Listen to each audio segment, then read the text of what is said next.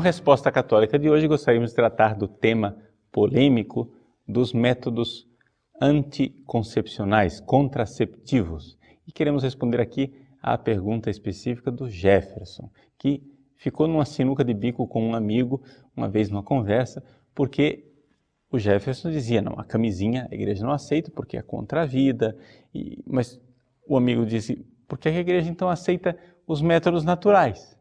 Também eles não são contra a vida, ou seja, também eles não estão tentando planejar a família e impedir o nascimento? A igreja não está sendo incoerente?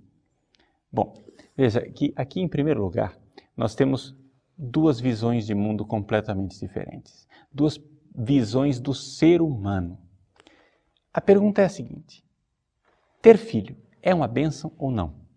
Ter uma família numerosa, e numeroso aqui eu estou falando realmente, uma família de muitos filhos, é uma bênção ou é uma desgraça?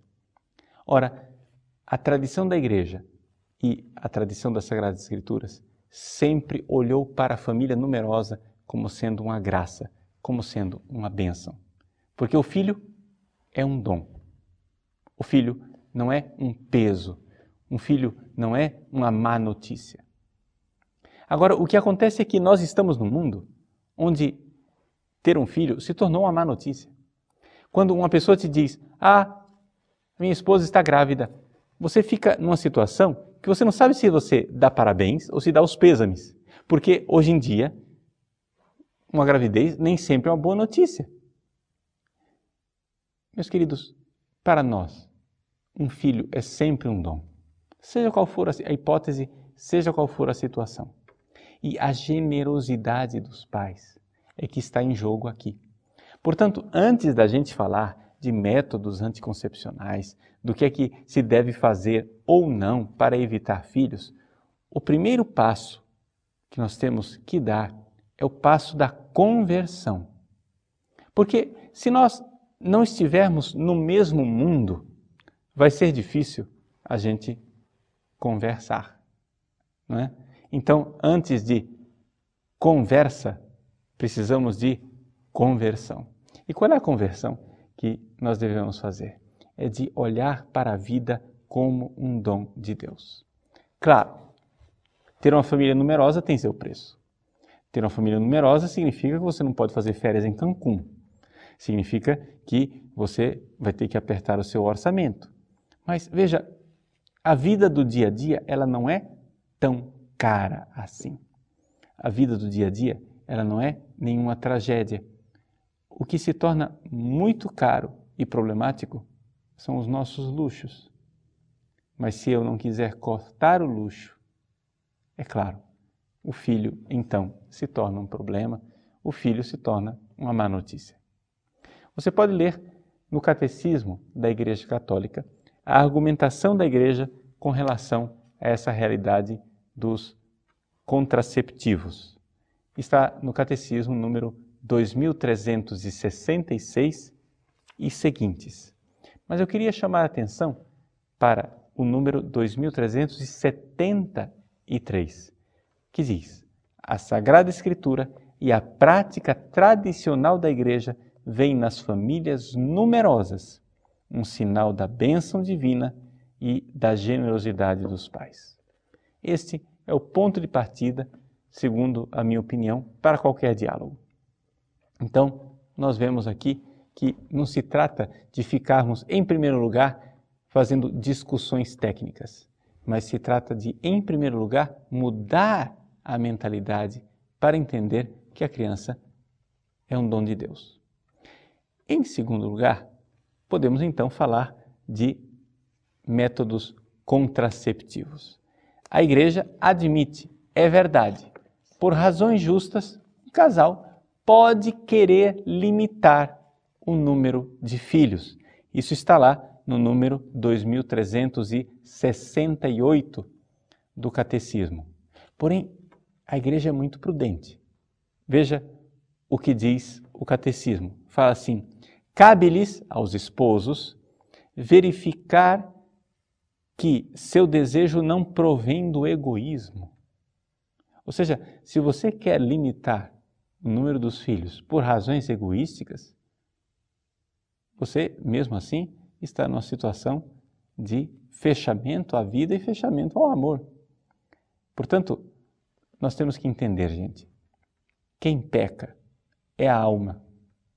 Quem peca é o espírito que não ama. O corpo, ele só entra na história do pecado num segundo momento. Não é isso? Então, aqui é que está a grande realidade. Nós precisamos ver se a nossa vontade de limitar o número de filhos está de acordo com a justa generosidade de uma paternidade responsável. É nesse mundo aqui que nós nos encontramos então, quando nós debatemos a questão dos anticoncepcionais. Pois bem, então o que é que a igreja concretamente permite? A igreja permite concretamente que o casal, como prática para não ter um filho, faça aquilo que é o método perfeito, 100% seguro de não ter filhos. Sabe qual é? Não ter sexo. Ou seja, abstinência sexual. Se você se abstém de fazer sexo, eu garanto para você, você não fica grávido. De jeito nenhum. Não vai acontecer.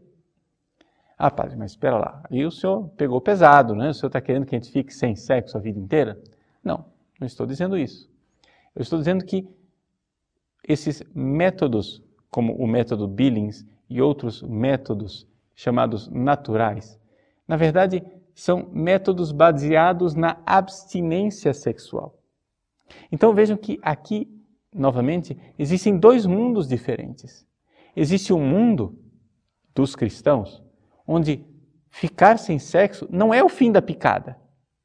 É possível, é real, eu posso me mortificar e ficar sem a prática sexual por períodos.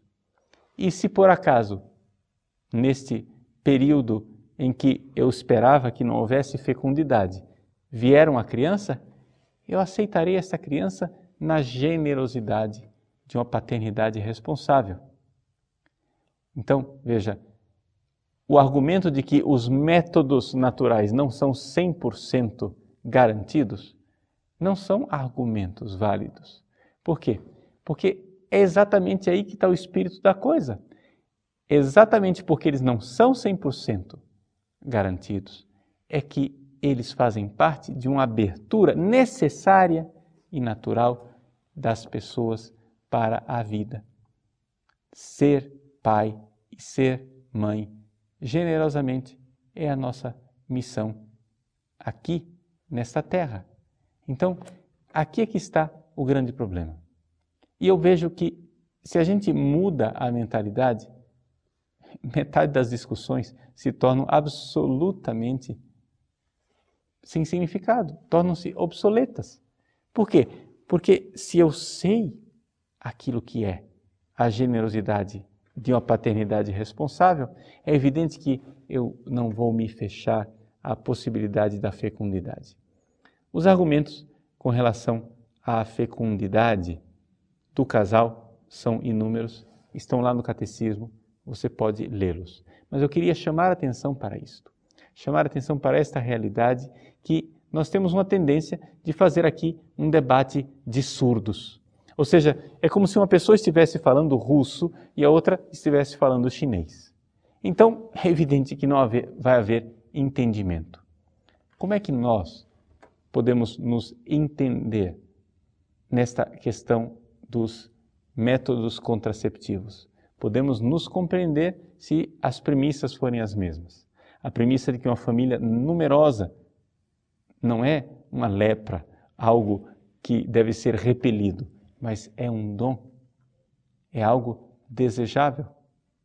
Se eu compreendo que o meu papel de pai e de mãe é um papel de generosidade de quem vive uma vida, sim, claro, sacrificada. Mas uma outra coisa muito importante que o catecismo nos lembra e que está inclusive na Gaudium et Spes do Concílio Vaticano II. Quando nós falamos de procriação, quando nós falamos de atividade sexual ou qualquer outra atividade humana nesse mundo, nós temos que ter sempre diante dos olhos o mundo que virá, ou seja, o céu, a nossa entrada no reino dos céus. É ali que a gente consegue então ver o sentido da atividade sexual humana. Quando você faz o sexo para encontrar um paraíso aqui na terra, o negócio não funciona. Mas se você tem a atividade sexual dentro do seu matrimônio, querendo aumentar o número dos filhos de Deus que irão entrar no céu, as coisas ficam bem diferentes. E esta seria a resposta católica.